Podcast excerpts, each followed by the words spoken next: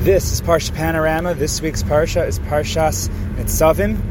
And typically, most years, I would say that Nitzavim is paired with Vayelech, not so this year, which does not only make things easier on being Ma'aver Sedrash and I make Rebecca Targum, but it also makes things easier when it comes to Parsha Panorama. This is not going to be a long Parsha Panorama.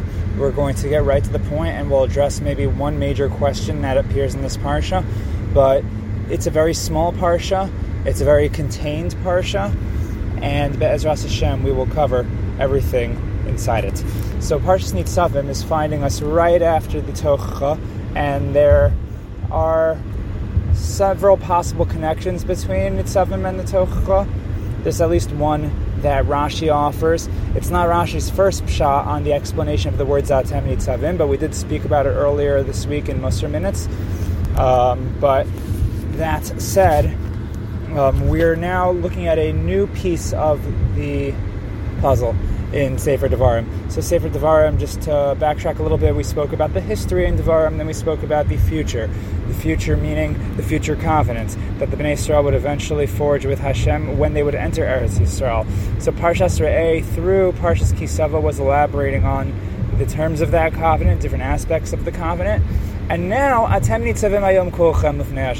Moshe Rabbeinu says, now all of you are standing here today, and at this particular parsha, in this really contained parsha, one of the goals, as we always have, is to try to understand what the parsha is about, but also this particular piece. What exactly are we up to? Moshe Rabbeinu is saying you're all here today. So what's the pasha pshat of saying that you're all here today? And the pasha pshat of the fact that they are all here today is that this is a formal way of setting the stage for the fact that they are going to enter a covenant, right? Similar to the dearly beloved, we are gathered here today. So the same concept here, uh, lahavdil, that um, Moshe Rabbeinu is stating that all of you are here, no one is excluded, and therefore everyone is included. All of you are included in the covenant. Everything that we just spoke about, the tochacha, the bris in Arvos Moav, that is all what you are included in, and then eventually, when you have that brisket harbel and har and that will include all of you as well. So that's what this parsha is essentially about, and it's going to be a little bit of a cap of sorts. It's not the end of Sefer Devarim, but it will be will be a a beginning or an introduction of sorts to the end of the Torah. So that um, so you, you, you, might think of Nitzavim right? Normally, when again when we have Nitzavim and Vayelech together, so they are a pair. But Nitzavim kind of talks about I, I would guess the the end of um, or, or the, the end of the covenant that we've been describing up until now, and Vayelech is really the beginning of the end of the Torah. But right now, Nitzavim is kind of capping everything off and we're going to have some important words of encouragement at the end. But this parsha, Parsha Nitzavim, I have separated into three basic parts. Um, part number one is the Knisa Labris, where Moshe Rabbeinu in fact says you are all standing here today. And we're going to talk about two aspects of this bris because I think there's something very important. You see from Moshe Rabbeinu's words, if you, you know, there's, there's nothing extra in the Torah, and if you look closely at what Moshe Rabbeinu describes, there are two important aspects of the bris that Moshe Rabbeinu is highlighting. Part number two of the parsha, I'm going to title the parsha of Teshuvah.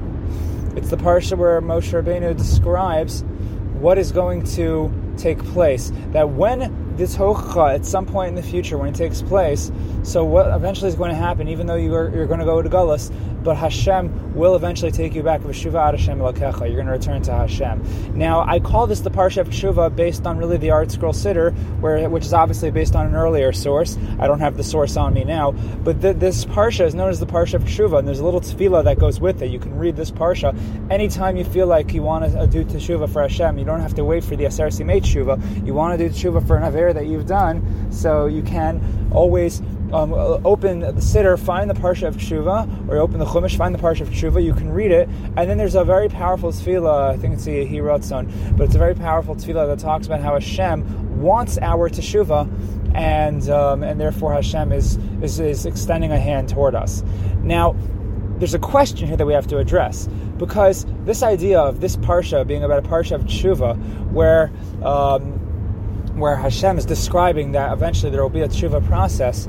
So this is, um, I guess, in part, this was introduced by the Ramban, who explains that when the pasuk tells us "Ki hazos lo niflesi mimcha v'lo lo bashamayim hi," famous psukim that talks about how this mitzvah is not far away from you. It's something within your reach. It's something that you can do. You have access to it. So this mitzvah, what's Kia mitzvah azos? The Ramban famously says this is a reference to the mitzvah of teshuvah. However, there's an, a Beferish Gemara in Eruvin that says this is not referring to Teshuvah, or it doesn't say it's not referring to Teshuvah, but it says it's referring to the Torah at large. And in fact, for this reason, several Mefarshim, the Maharsha on that Gemara in Eruvin, Rashi on our Parsha, and the Rambam also all say that when it says Kia mitzvah hazos, what's it referring to? What mitzvah? It's referring to the entire Torah, right? Kia mitzvah zos doesn't need to be one mitzvah, one good deed, right? Mitzvah doesn't really mean good deed. Mitzvah means a commandment or a charge, and in this case, the charge that's being described is the Torah at large. So then, where exactly does this parsha of Teshuvah thing come from? And how does the Ramban go against the Beferish Gemara and say that this mitzvah is referring to a specific mitzvah of Teshuvah? So this is a question that we're going to have to come back to. I'll elaborate on the question again soon, but just keep that in mind. So we have this parsha of Teshuvah. So number one is the Kanisa Labris, and number two is the parsha of Teshuvah. And three is what I refer to as a pep talk. Obviously, it's not really, you know, when we're talking about the, the Chumash, we're talking about the Musar of Moshe Rabbeinu and the Hisorus. It's not just a pep talk, but it's a, it's it's packed with important yisodos. Here's the place where Moshe Rabbeinu says that I'm placing today before you life and death, bracha and klala, and he says, "V'acharta b'chaim," you should choose life. And there's what to ask about this little section as well. Like, is that is, is isn't that obvious that you should choose life and not death? Isn't it obvious? So why would anyone choose death? Right? Uh, and Moshe Rabbeinu has to go ahead and say, "V'charta b'chaim," you should choose life. So why exactly does Moshe Rabbeinu do that? So we'll come back to that as well. So let's return to the beginning of the parsha. We, um, I referenced earlier that we're going to talk about two aspects of the bris. So what am I referring to? So two aspects that I think, if you look closely, Moshe Rabbeinu is highlighting we have individual accountability versus communal responsibility. Right? We said it last week in Parshas Kisavo, and I said we would come back to it in Nitzavim, and to fulfill my promise, here we go. One, thing, one of the things I mentioned is that the Gemara says about this bris, this tocha, is that we learn the chidush, the chiddush of arvus. Kol Yisrael arevim zebazeh it comes from this tocha, and one of the places that you find it is in our parsha, where, where, where Moshe Rabbeinu says that the niglos are lanu ulvanenu, whereas the nistaros are la Hashem Elokeinu. That um, we, the secret of Eris that we do that no one knows about, the ones that we're doing behind closed doors. So there's nothing that any of us can do about it. In a court of law, Din cannot account for a mitzvah that's done in secrecy that no one knows about. But when it comes to when it comes to mitzvahs that all of, and averos that all of us can see, we have a principle called Kol Yisrael Revim Zebazeh. There's arvus, which means that all of us are responsible for one another. We all have to. We all have to be careful. We all have to look out for one another. And yes, this is something that, that you should be enthusiastic about. So I, I, I agree with you about emotion. Okay, but coming back that's one aspect, and that's the communal responsibility. And if you look in the Parsha, Moshe Rabbeinu describes a very frightening scene. What happens when we are aware that there is maybe a community of people who might be doing an Avera within, you know, within Klal Yisrael. Maybe they're doing Avodah Zarah somewhere. And Moshe Rabbeinu says there are there's going to be consequences of biblical proportions, no pun intended, but he talks about Sodom and Amorah Sodom and Amorah. We haven't heard of that since maybe like uh, Parshas uh, Vayera. Um, I don't remember if, the, if Sodom and Amorah came up in the Torah, but it comes up in this week's Parsha, Nitzavim. Sodom and Amorah, Hashem said, Moshe Rabbeinu says, just like Hashem did to Sodom and Amorah, He's going to do to you guys if you're not careful. So see, um, we see clearly that there's a communal um, accountability that we have that we have to look out for one another. But it's not just that. And that is because something that we spoke about in Musar Minutes um, this week was also that there's the concept of the individual complacency. Someone might bless himself in his heart, as the Chumash says, and he'll say, Shalom Everything's going to be fine for me. I know I heard the Tocha, it sounds really scary, but you might say, listen, that's talking about Klal Yisrael as a whole, right? My Rebbe, Rav Sachs, quotes the Vilna Gaon, that, and we spoke about this last week as well, I believe, that we have this irony in Chumash, that whenever the Chumash speaks in the plural, it's talking to each and every individual right? When it's in Lashon Rabim, it's talking to everyone as individuals. When it's in Lashon Yachid, it's talking about the community, one whole, right? Going back to that Kol Yisrael Revim Zebazeh, you know, the K'ish Echad B'Lev Echad with a famous Rashi in Parshas Yisro. But what I'm referring to now is in the Tocha, in, in, in Kisava, which speaks to the individual by speaking B'Lashon Yachid, which really means it's speaking to the Rabbim, you might say, oh, the Tocha, I get it. Klal Yisrael at large has to worry that something bad's going to happen. But as, as an individual, listen, I'll be okay. It's not going to be that bad. Right? And, um, and the answer is no. There is individual accountability as well. There's individual accountability. And the individual accountability means that not a single person could be complacent. Because what's the point? Hashem is talking to you and he's talking to all of you. That means yes, all of you as individuals. There's individual, uh, sorry, um, there's individual accountability, yes, but um, and there's also communal accountability, com- communal responsibility. So what that means is when we, you know, for example, when we're thinking about the Yom Noroyim, we cannot just be thinking about ourselves, and we can't just be thinking about the community. It's actually both. Meaning, if you're just thinking about yourself and you're not thinking about you know what another what your friend's year is going to look like, you have to be thinking about wanting the best for everyone. When we daven, if you go into Yom Noroyim and you're just davening for yourself, you're not thinking about family, you're not thinking about community, you're not thinking about other people, so you are missing um, at least half, if not more, of what your davening should be about, because you are not just an individual. And yet, if you're thinking, oh, you know, I hope that this year will be a wonderful year for Klal for the world, there should be no COVID 19, there should be no diseases, everyone should be happy and healthy, and all those things, but you're not thinking about how to improve your own individual avodas Hashem, then you're also missing. If you're not thinking going into the Yom Noroyim, if you're thinking about how much of a good year that you want, you're going to daven for a good year, and you're going to daven for X, Y, and Z, and you're going to daven for your community, and you know, you know, um, everyone's together, and ever you know and you're thinking about that community aspect but you're not thinking about your individual responsibility. What do i have to do as a person? Where am i uh, lacking and slacking in my avodas hashem? How am i going to be better next year so then of course you're also missing. And to think that divine retribution is something that's just not going to happen because, you know, whatever, like we think of everything's the status quo. As Rav Bentzion Shafier from the Shmuz says, you go into the Yom Noraim, there are no chazakos, there's no status quo. We think, oh yeah, things are going to be last year, uh, things are going to be this year like they were last year. That's not true. You think, oh, I have a car now, I'm going to have a car next year. Who says? There is no status quo. We don't know what the weather is going to bring. We don't know what, what, what what's going to be. So, as individuals, we are also completely responsible. Okay, so that's the Knisa Libris. Fine. Let's go back to the Parsha of Teshuvah. So, the Parsha of Teshuvah, there is one aspect of Teshuvah that's in there where it talks about how um, Vishavta, how the Hashem is going to return you, and there's going to be a Teshuvah process. The Ramban says that when the Pasuk says Kia Mitzvah Azos, Pasha Pshat, it's talking about Teshuvah. And the, the, the fact that the Psukim seem to talk a little bit about Teshuva makes it a fair read. However, if you look in the Rambam in Hilchos Teshuva, Rambam says that that pasuk that the Ramban um, thinks is the one that's highlighting that that Kia Mitzvah Hazos is a reference to Teshuva, the Rambam dispels that by saying no, that pasuk is a nevuah. That pasuk is talking about future destiny, what's going to be for Klal Yisrael. It's saying what's going to happen. It's derech nevuah. That's not derech, you know, talking about a chiyav or, or an initiative that we're supposed to do. And when it says ke mitzvah hazos, the Rambam and everyone else, the, all the other Rishonim, the Rov Rishonim, they say like the Pashut Pshat of the Gemara. The Gemara says it's talking about Torah that ki lo he lo he lo. That's referring to the Torah. The Torah is accessible.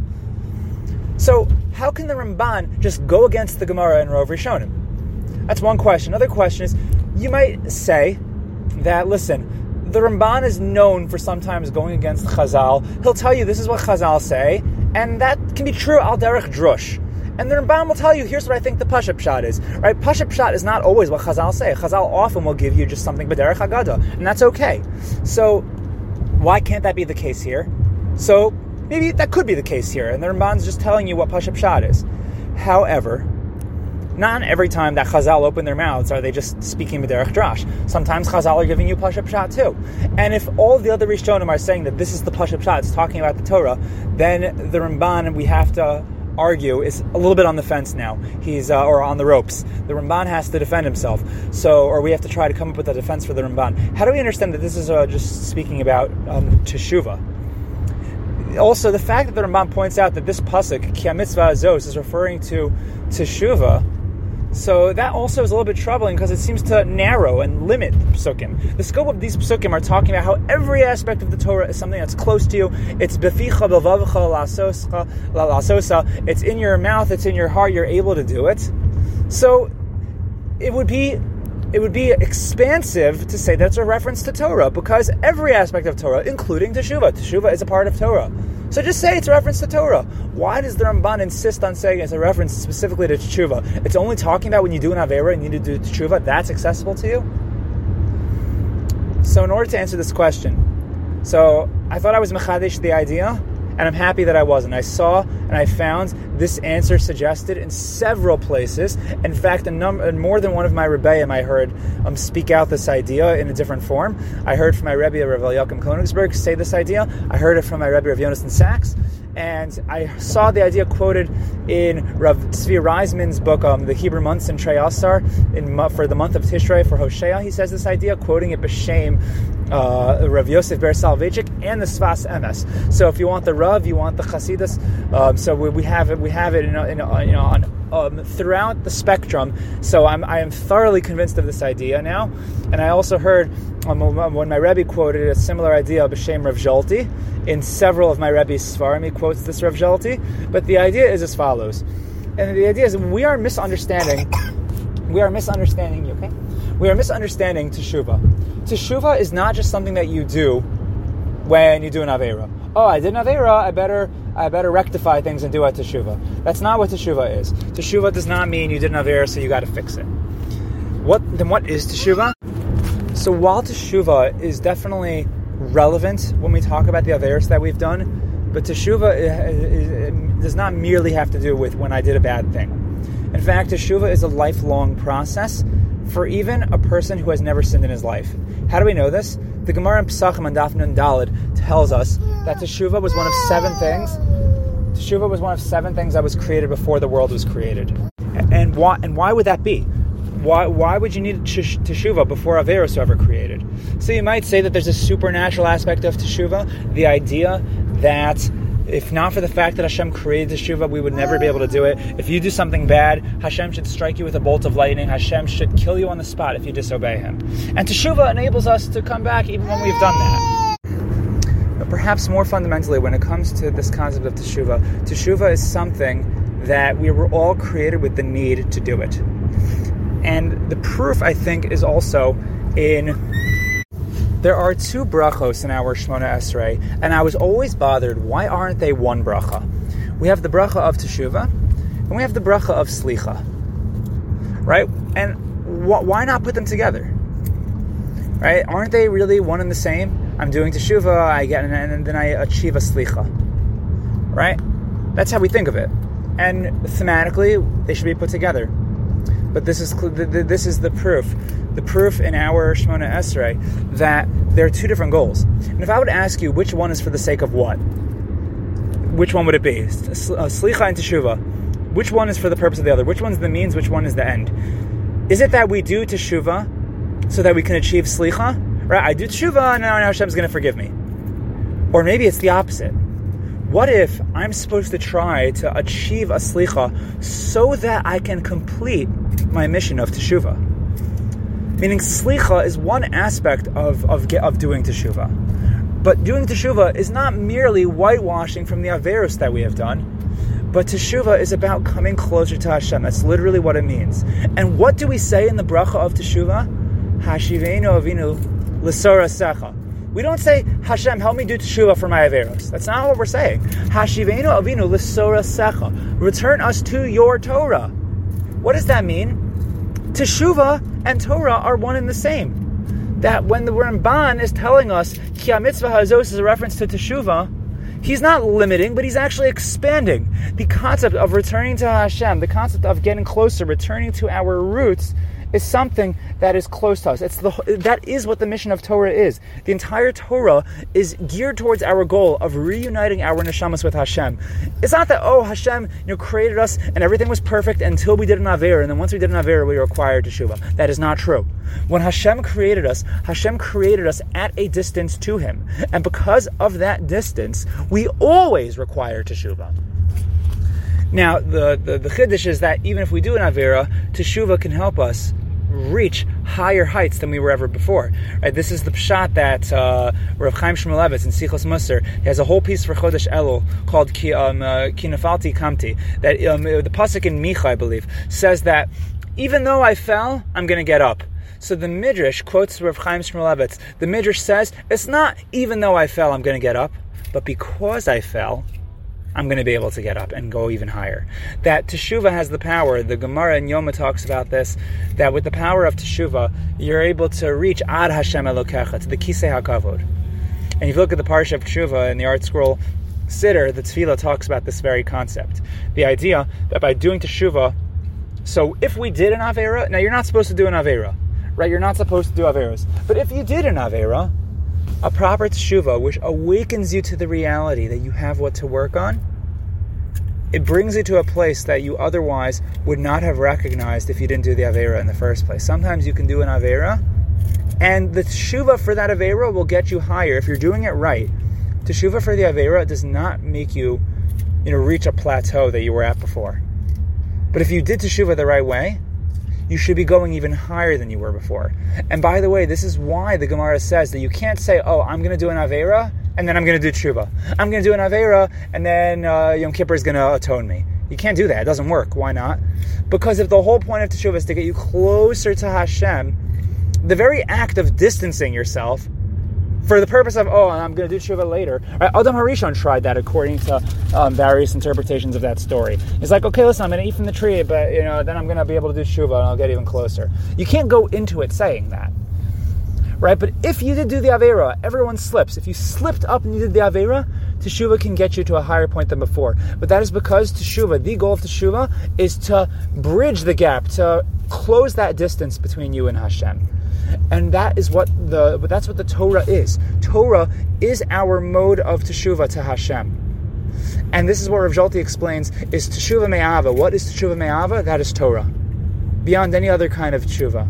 Rav Yosef, Rav Yosef Ber Soloveitchik formulates it as tahara, beyond just the general tshuva for uh, the atonement that you need for an avera. We're talking about something altogether different and, that, and that is the that is the parsha of teshuva. And again, if we're doing everything right, it's it's taking us all the way back to Hashem. Now we come to the very end. The very end, we spoke about this little pep talk when Moshe Rabbeinu says, Make sure you choose life. So, why does Moshe Rabbeinu have to go that far to say to choose life? It, you know, it seems like, you know, it's, it's a no-brainer. All right, once you say that this is life versus death, so do you need to add the part choose life? And you might say that, you know, there are many people nowadays in our generation that are willing to not choose life, that they're willing to choose death as an option. Uh, I don't know if Moshe Rabbeinu was speaking to people who were suicidal, but that's, you know, I, I guess that's one possibility to consider. But another possibility is that as much as we know in our hearts, maybe, that right? We're, we're, we're familiar with the concept. We're familiar that that there's uh, you know that, that this is the true way of living life. But maybe emotionally we don't really experience it that way.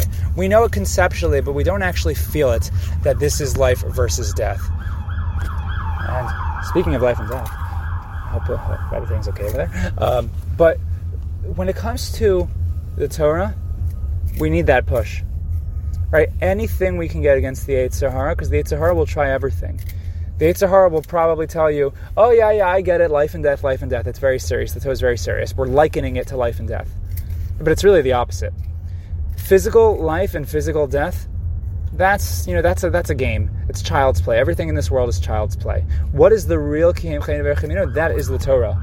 And because of that, because we don't actually feel that and we have to really understand it, that's why Moshe Rabbeinu needs to say, Right? We, we, need, we need that push We need the we, we, we need that encouragement, and that is what Moshe Rabbeinu provides at the very end of our parsha, and that takes us through Parshas Nitzavim. And Be'ezras Hashem, next week we'll pick up with another small parsha. We have a lot of small parshas coming up, but um, no, no less significant, no less important. When we get to Vayelech, which will coincide with with uh, Shabbos Shuva, and there is plenty to discuss there. But anyway, I hope you have enough for this Shabbos and this parsha. Thank you for joining us here at Parsha Panorama. Have a wonderful Shabbos, and thank you for joining us here at the database.